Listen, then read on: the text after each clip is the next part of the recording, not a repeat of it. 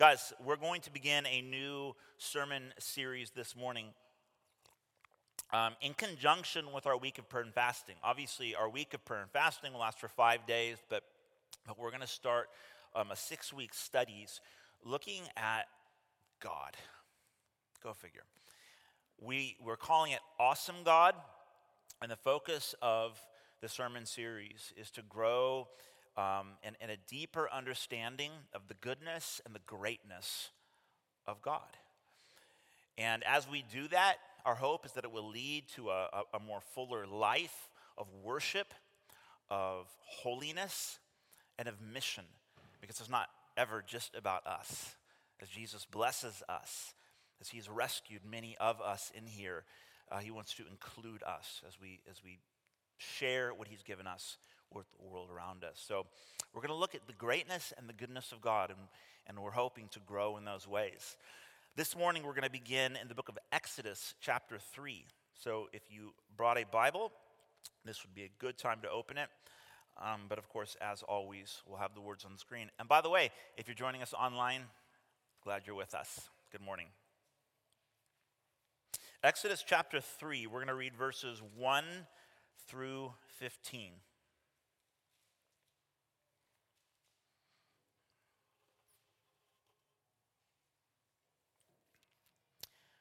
Now, Moses was keeping the flock of his father in law, Jethro, the priest of Midian, and he led his flock to the west side of the wilderness and came to Horeb, the mountain of God. And the angel of the Lord appeared to him in a flame of fire out of the midst of a bush. He looked, and behold, the bush was burning, yet it was not consumed. And Moses said to himself, I will turn aside and see this great sight, why the bush is not burned. When the Lord saw that he had turned aside to see, God called to him out of the bush, Moses, Moses. And he said, Here I am. Then he said, God said, Do not come near. Take your sandals off your feet, for the place on which you are standing is holy ground. And he said, I am the God of your father, the God of Abraham, the God of Isaac, and the God of Jacob. And Moses hid his face, for he was afraid to look at God. Then the Lord said, I have surely seen the affliction of my people who are in Egypt, and I've heard their cry because of their taskmasters, their, those who have enslaved them. I know their sufferings, and I've come down to deliver them out of the hand of the Egyptians and to bring them up out of that land to a good and broad land, a land flowing with milk and honey to the place of the Canaanites, the Hittites, the Amorites, Perizzites, Hivites, and the Jebusites. And now, behold, the cry of the people of Israel has come to me, and I've also seen the oppression with which the Egyptians oppress them.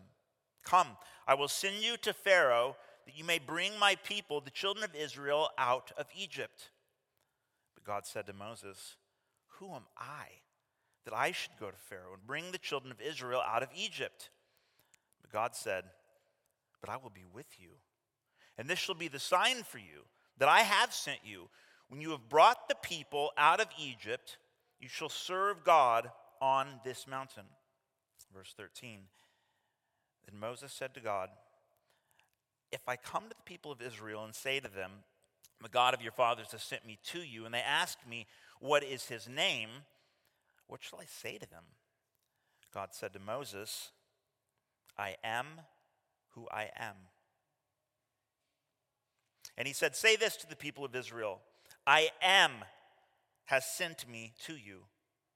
God also said to Moses, Say this to the people of Israel The Lord, or Yahweh or Jehovah. The God of your fathers, the God of Abraham, the God of Isaac, and the God of Jacob has sent me to you. This is my name forever, and thus I am to be remembered throughout all generations. Amen indeed. Let's pray. Heavenly Father, thank you that we can gather it together in this way. And know that because of who you are and ultimately what you have done for us in Jesus, that we can be confident that you are with us. Lord, won't you be our teacher this morning? Even as I have prepared words to say, Lord, I pray that ultimately it would be your word that resounds in our hearts this morning. That even as we look to your word, uh, the scriptures, Lord, that they wouldn't just be ink on paper, but that by your Spirit you would open our hearts and our minds to receive directly from you, not merely to learn more about you, but to even experience more of you. We love you, Father. We pray in Jesus' name. Amen. Awesome God, part one. This particular sermon is going to be focusing on God the Lord, or Jehovah, or Jehovah, or Yahweh, if you prefer. This is a pretty monumental moment in the story of God, in the life of God's people, in the story of redemption, and how God is a rescuing God who does come down to deliver his people and people out of slavery to experience freedom in life. Whether that's a very real oppression and slavery, or even just the slavery that we find ourselves within our own hearts, addictions and brokenness, and, and all of the various things that people experience in way of oppression in this world and in life. This is the God, the, the transcendent God, the ever, the, the self existing God, the one who says, if you want to tell them who sent you, just say, I am sent you, the one who always was, or depending upon how you might translate the Hebrew word, the one who I will be what I will be. I am who I am. There's really no words to qualify my existence other than I am the being who always was and always will be. I am God. Not just a God, but the creator of the universe has come to have a word with this, this man and invite him to participate in the rescue mission that he was about to do for his people. There are seasons in life when God might show up and invite you to peer over the thousand foot precipice of life and it feels like there's virtually nothing to hold on to. And he says, I want to invite you to experience me in a way you have absolutely no paradigm for. I want to include you in something I'm about to do in your life and the lives of others that will make it feel like you're just standing on the edge of the universe. This is one of those moments have you ever had a moment even like slightly like that before? Yesterday, I went to the snow with my family, and uh, we bought a couple of sleds. And there was the little hill, but then if you walk a little bit further, there was a much bigger hill. And uh, I'm watching these little kids just fly down this hill. Of course, the snow was packed as like hard as ice And there was all these sort of these dips and moguls and whatnot. My, my boys go down and they're like, ah, bouncing around. It looks really cute. Oh, look at them bounce off the, the rock hard snow. And, and they get up and they're laughing. So I get on the inner tube and I decide I'm going to go ahead and, and launch myself, my body down the precipice. Yeah, still a little sore there's a difference between like a 70 pound little boy going down a hill and a 200 something pound grown man going down a hill. It's like I'm not sure, quite sure, like the physics behind it all, but something about momentum is it's different. So, anyways, I got airborne. I got proper. I'm not exaggerating. I got airborne and came down really, really hard. First, I knocked the wind out of me. When was the last time you had the wind knocked out of you? For a second, you like you think you're gonna die. You're like, I'm, I'm gonna die. I broke my back, I'm about to die.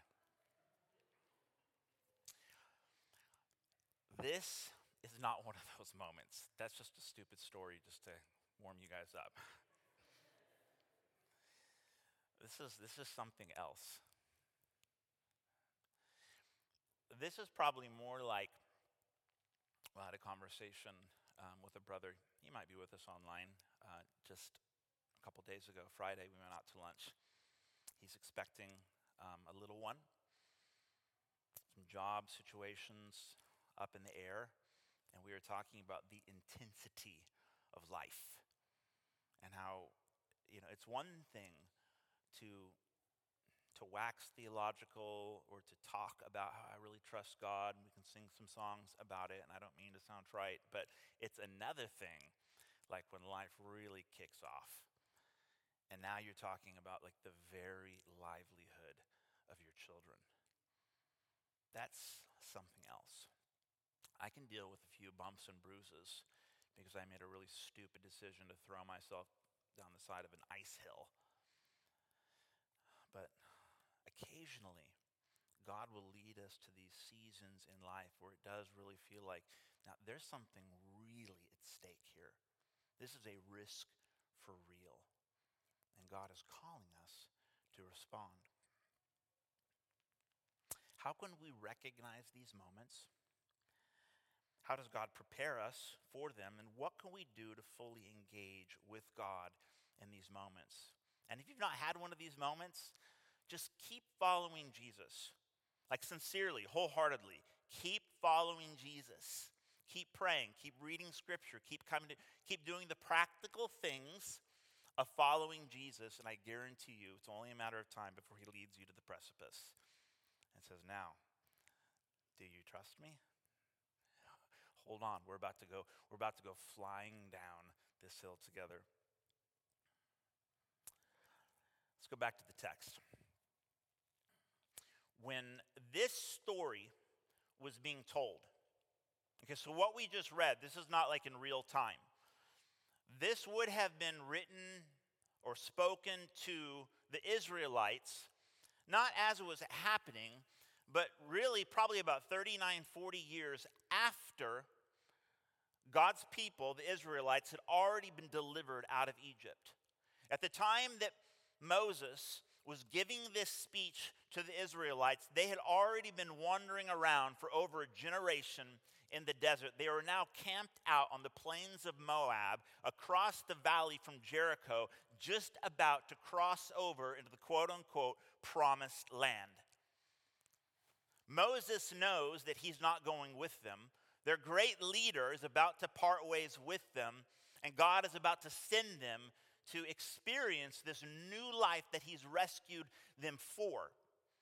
And so Moses begins to retell the story. Remember how God met me out in the middle of the desert long ago? You remember how he rescued your parents out of bondage in Egypt? How he led them into this impossible situation, and everyone thought it was the end. And then God sea and they cross through on dry land. And Moses is reminding them of who God is, his character, his greatness, his faithfulness to keep his promises. And he's telling them this story as they're camped out on these plains looking at this seemingly impenetrable city called Jericho. And they know because they've heard the rumors that this place is just infested with militaristic, violent tribes who, when they do warfare, they rape, pillage, and sell the little ones into slavery when they're all done. And Moses is telling them the story of God's greatness, God's faithfulness to keep his promises. It's a high stakes moment. Several thoughts go racing through one's mind in moments like this. For example, is God really leading me? Ever find yourself in that moment? and You think God's been leading, and then all of a sudden, push comes to shove. The rubber meets the road. Everything's getting real. And then, of course, you naturally think to yourself, How did I get here? Is God really leading me? Did I hear his voice? What if I screw it up? What if God is leading me, but what if I mess it up? Does God really care? That's perhaps one of the scariest, most important questions I think we need to honestly grapple with. Does God really care? I feel like everything's about to go down. I feel like I'm, in a way, virtually risking the livelihood of my children. That's how I felt when Shirley and I, am looking at my wife, we're getting ready to skip over the pond, pack up our whole lives, leave the UK, where we had quite a wonderful, stable life, and do this thing that we felt quite strongly God was calling us to do plant a church someplace in the United States. Okay, God, but I need to know for sure that you care, well, about me, about my kids. It was one thing going over there as a young single man. Adventure, yay. What's the worst that can happen? Then to pack up your wife and three children and be like, yeah, let's go, let's go do this Jesus thing where like everything is unknown. God, do you, do you just remind me again do you really care?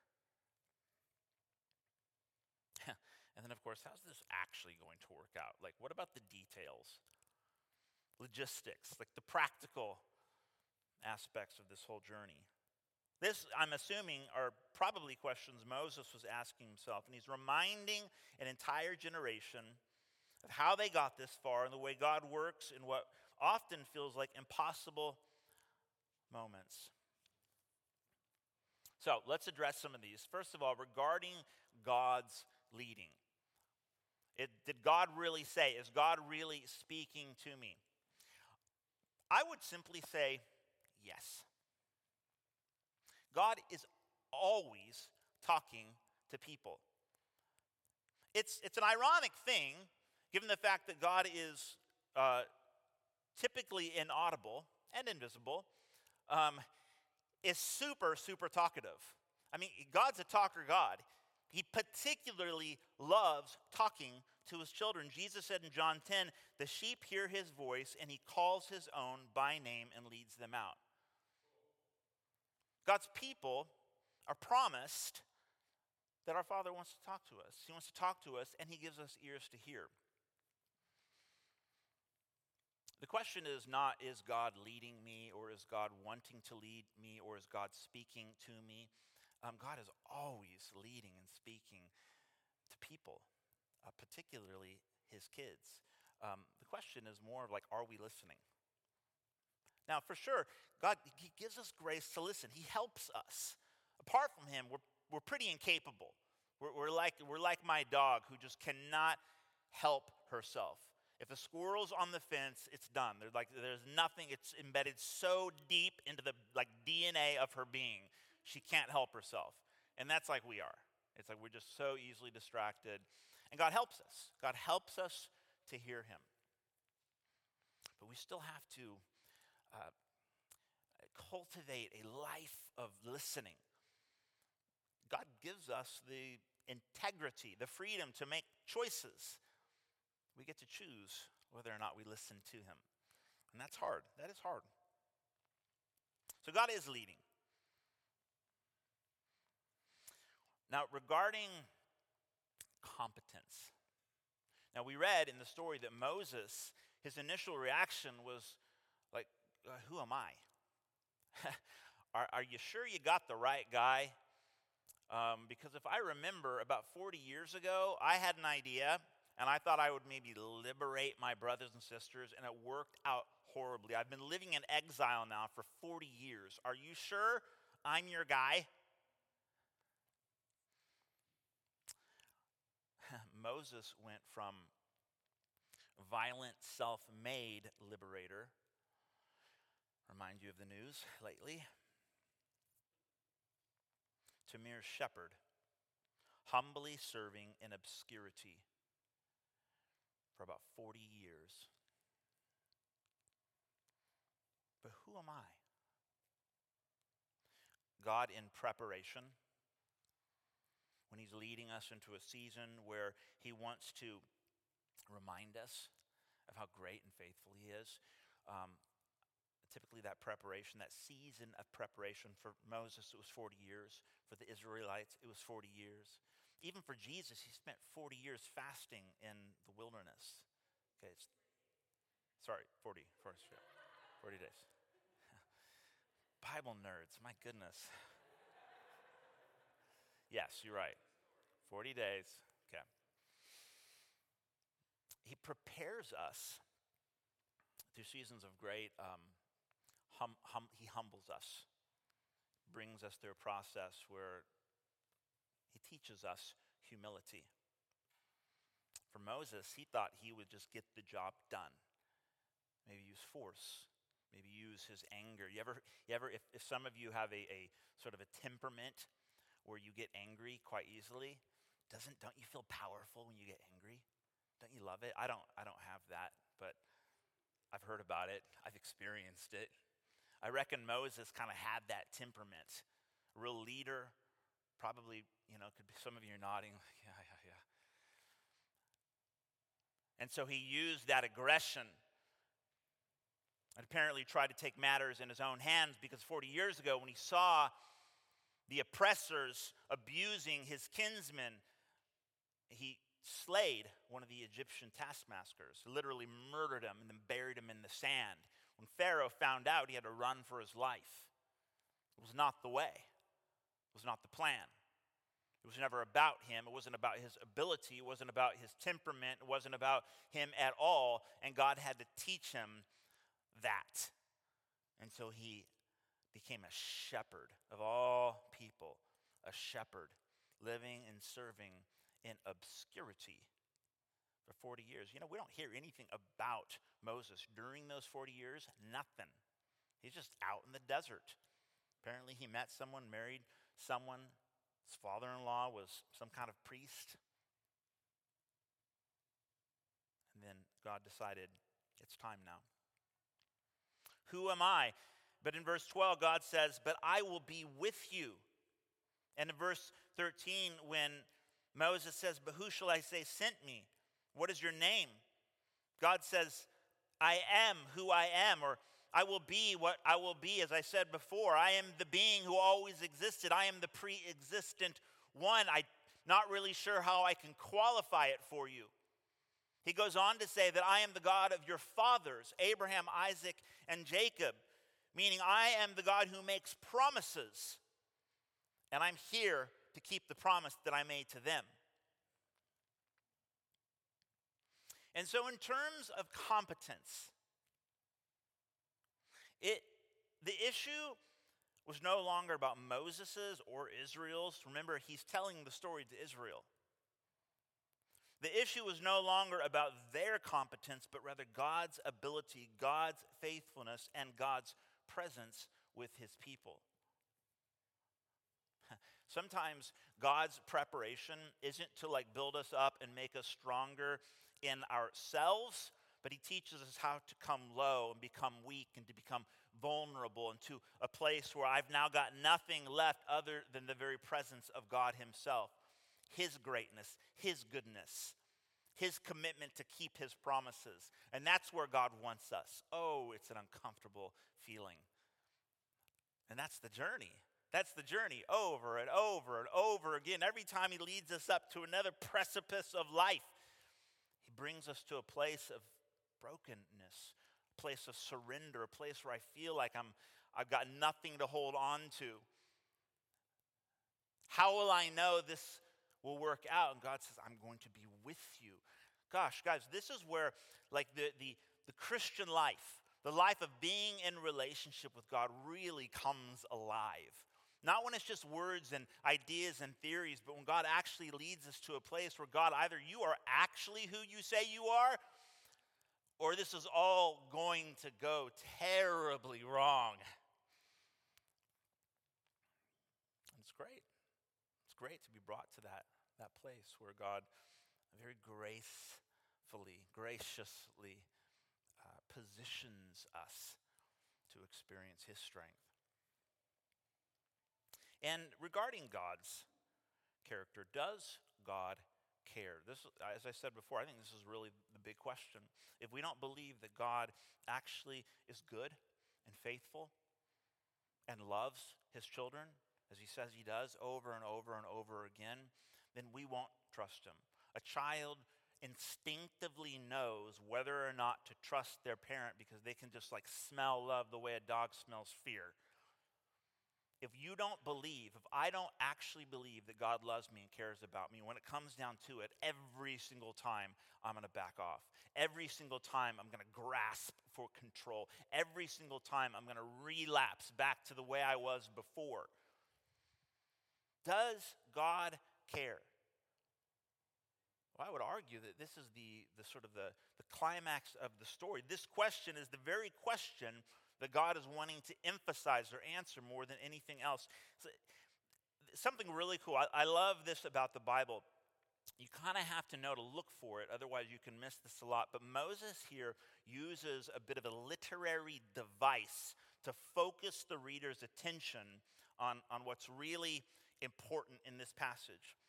So, backing up just a little bit, the, the end of Exodus chapter 2 it says this, chapter 2, starting in verse 23. Track with me. And the people of Israel groaned because of their slavery and cried out for help. Their cry for rescue from slavery came up to God, and God, hearing their groaning, and God heard their groaning, and God remembered his covenant with Abraham and Isaac and Jacob. God saw the people of Israel, and God knew, period.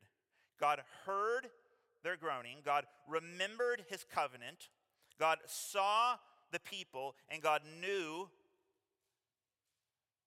and it just stops. There's a verb and an object, a verb and an object, a verb and an object, a verb and an object, and a verb, and then just a cliffhanger. It's like the sentence gets cut off. But then in Exodus chapter 3, verse 7, the thoughts picked back up, and it says, Then the Lord said, I have surely seen the affliction of my people who are in Egypt, and I have heard their cry because of their taskmasters, taskmasters, and I know their suffering. It comes full circle. It's, it's a literary trick to focus the attention of the reader. It's like a good movie that kind of it, it kind of builds up, and then you're like, oh, but what what was going to happen next? We'll come back to it. Wait for it. Wait for it. God heard, God remembered, God, God saw, and God knew. God knew their suffering, and He cared. He cared enough to do something about it. He cared enough to risk His own reputation. He cared enough to come down. That's what we're told. God knows, and God cares. What do you think about that? Feel like God cares about you? Are they just words? I, I didn't feel like God was caring too much yesterday. Of course, it was my own stupidity for going down that hill. I told Shirley, I said, I think God just cured my scoliosis. Either that or I have just broken my back.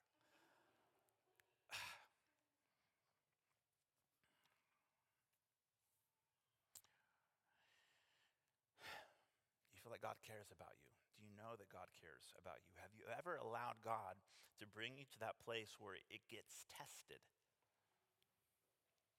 Because you can hear it all day long. You can hear the sermons, you can sing the songs, but until you're there, until you take that next step and experience God's faithfulness firsthand, until you actually experience his love for yourself.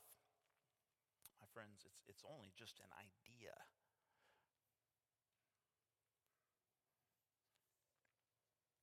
You might say, okay. But that's that's like an ancient Bible story.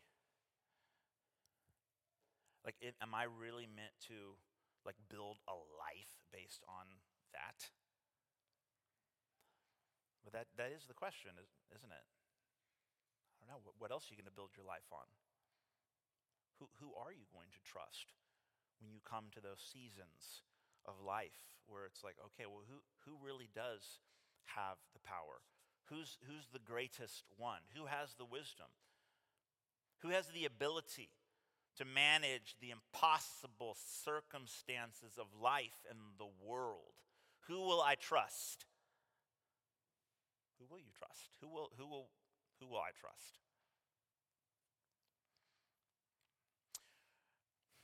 Once God rescued a particular oppressed people group, Israel. But in Jesus Christ, that story becomes our story. It's the story of God setting about to rescue the world. One of the fundamental shifts from the Old to the New Testament. It was once about a particular people group.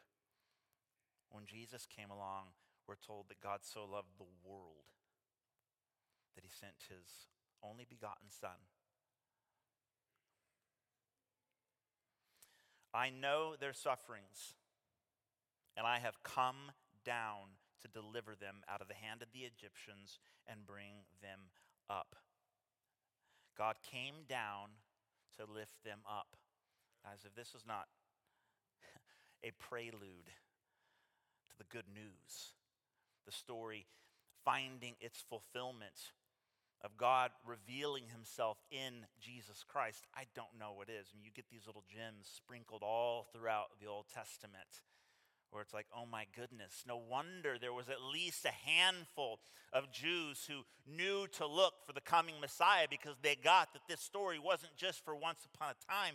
It was, this is, this is the great story of God being building up to a rescue story for the world.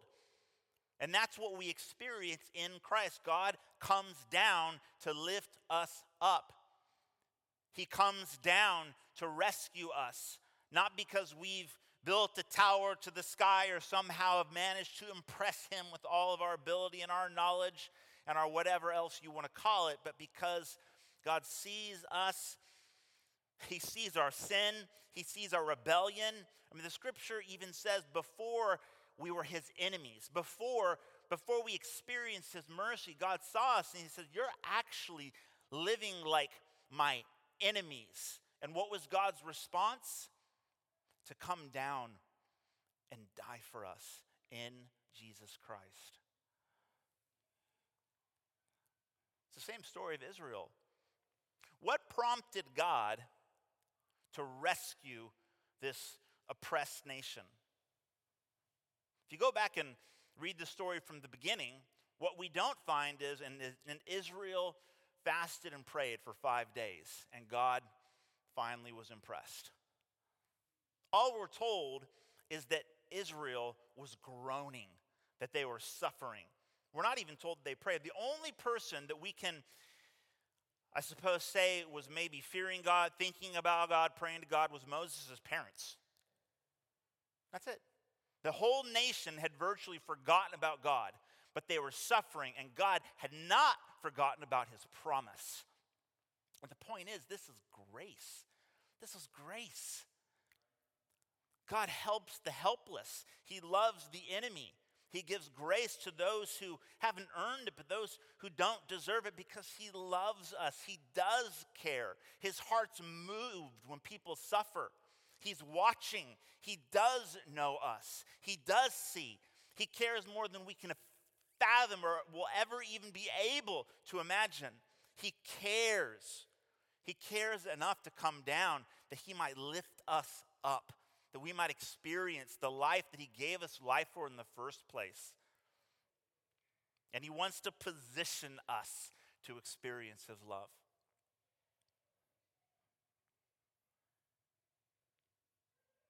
In Jesus Christ, the story of God rescuing people, calling people to trust Him, using weak, unqualified people to bless a nation. We need that.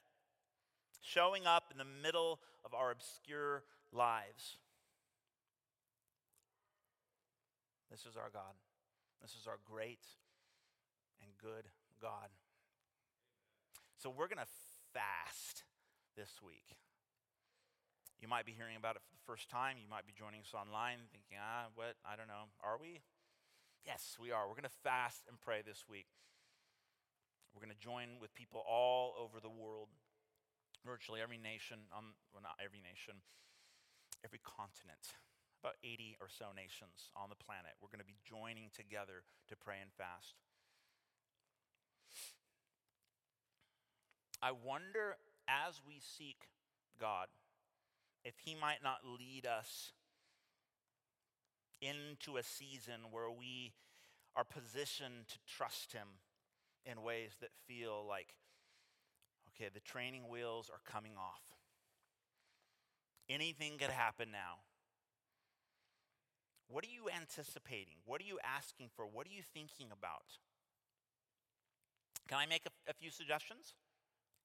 I've written them down.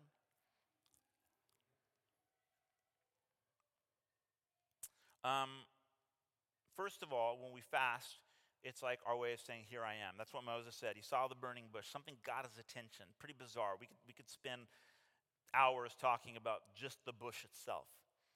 Forget about it. God got Moses' attention, and Moses said, Here I am. That's fasting. Here I am. I got nothing but myself. Now I'm, I'm listening. Lord, I'm listening. Here I am. What would you say? What would you, how would you have me respond? Maybe move to a place closer to your community. I have this conversation fairly regularly. and I don't make a super big deal out of it because I don't think like everyone needs to like live on this block. But I talk to some of you and, and I hear it. I hear you say, I want to live closer to this, this little place, this part of the city, because I'm, I believe that for me personally, geographic proximity is going to help me build relationships. Now, again, that's not going to be everyone's situation by any means. But I know some of you think about it. And some of you, you're like, oh, I don't know, it feels precarious. It's, that's how we felt when we were leaving the UK. It was like, we don't know how this is going to work out, but we know that God is leading us in this direction. That might be for some of you, not all of you. But that's a big one. Here's one give your money in a sacrificial manner. Okay, I'm just going to go for all the controversial ones. Give a whole lot of your money to something that's going to advance God's kingdom in a sacrificial manner.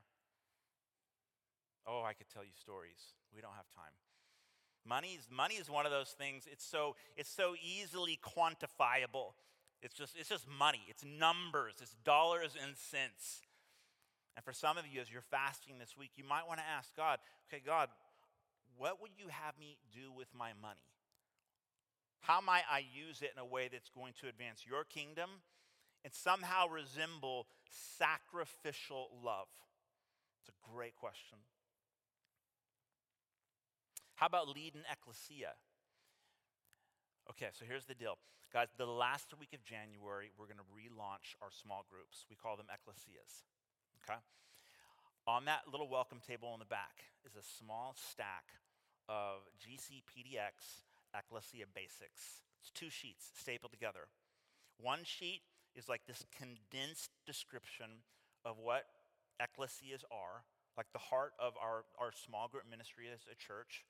Um, some of the basics. I mentioned this last week, but we want to like throw the doors wide open for leaders to, to like lean into their passions, their ideas. We've always kind of done ecclesias like a set way. Not because we're like into control and everything, but it's just it's just kind of what we've done.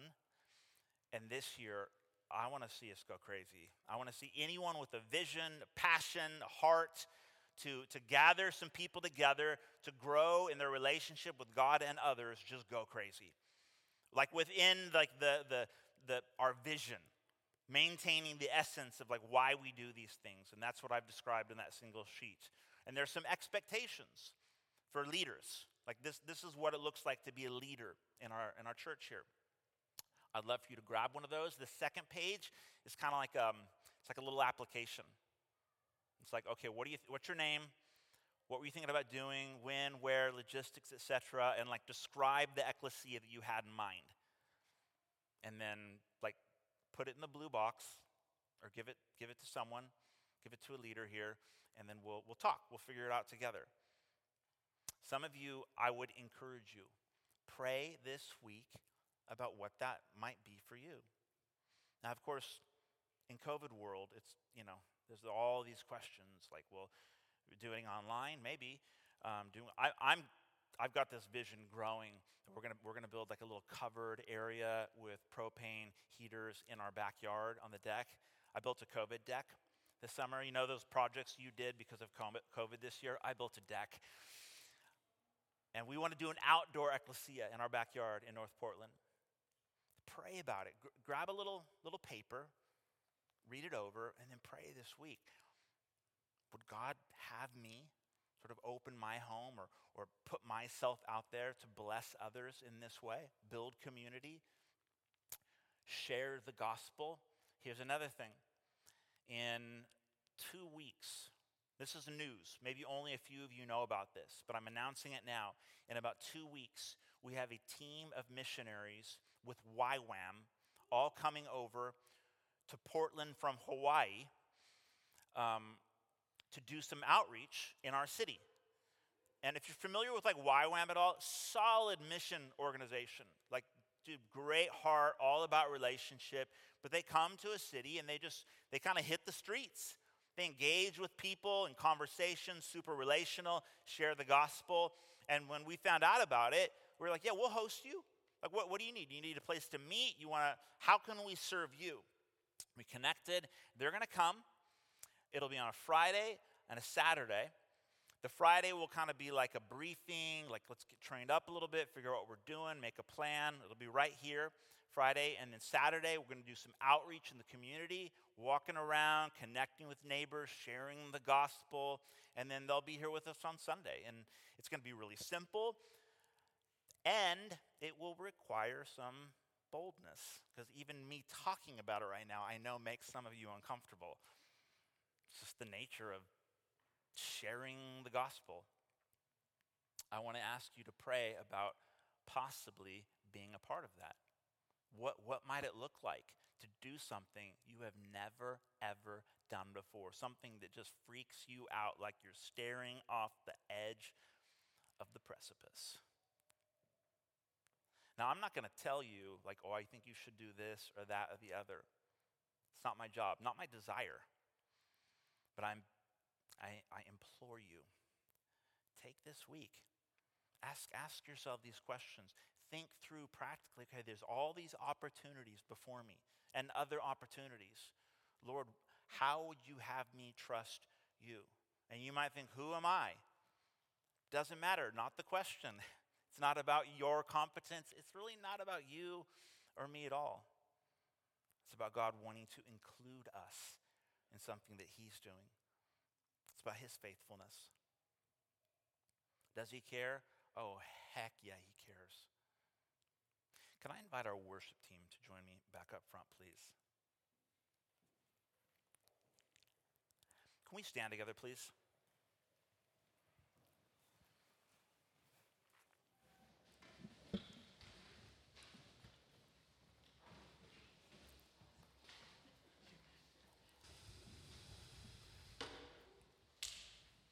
Guys get one of these little communion cups on your way in?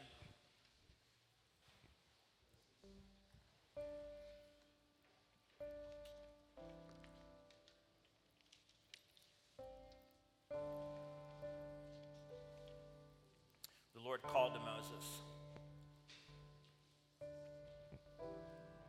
Got his attention. Bit of weird, it's a bit of a weird moment because he's obviously calling Moses to come near to himself.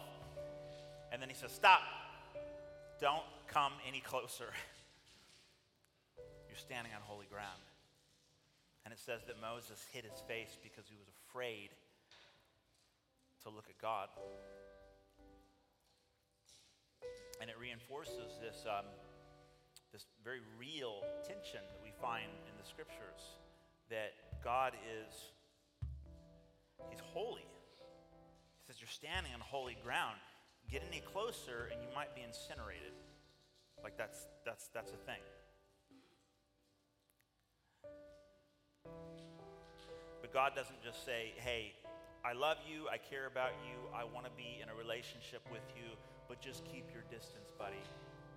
Don't get too close. No, no, no. God, God says, look, at I, I want to be close. I'm going to make a way. I am going to come down so that you might be lifted up because I want you to be where I am. I want you to be closer than a brother, a sister. I want you to be closer than you can imagine and so God comes down, and in Jesus, He dies for us. And He says, Now, because of what I've done for you, I'm inviting you to come boldly before my throne of grace. Don't hold back. I've made a way, I've washed you clean. I've adopted you into my family. Go ahead, hop up on my lap, hug me, kiss me. Imagine the prodigal son coming home to the father. That's the picture I want in your mind. That's what I've done to make a relationship possible. And so we end there. We end there, we begin there. We always come back to that place. God doesn't just call us to the precipice to trust Him sort of like without any good reason. He says, Look, at you can trust me because I've earned your trust unequivocally. I've died for you. I've done everything necessary so that you don't have to hide your face in fear when you come into my presence. Yes, you fear me because I'm still God Almighty, but I'm also Father. I am holy, and I'm inviting you to come near so that I can make you new, so that I can love you and change you and transform you, so that we can be close together. And He did that for us. And Jesus, Jesus, He gave us His body and His blood. And that, of course, is the wafer and the juice. As awkward as these little things are, I almost dropped mine last time we did this.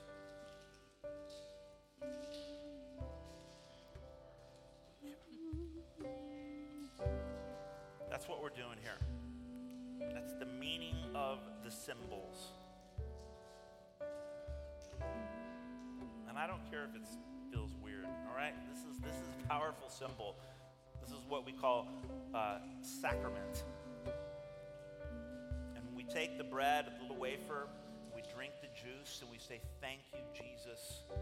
We're going to remember what you've done until the day you return. God pours his grace on us all over again. He lavishes us in his grace. We know that he cares. We know that he cares. So if you say, yes, that's, that's my faith, that's my hope, that's my commitment today. Lord Jesus, thank you for coming down. Thank you for dying for me. And I invite you to take the wafer and the juice with me right now.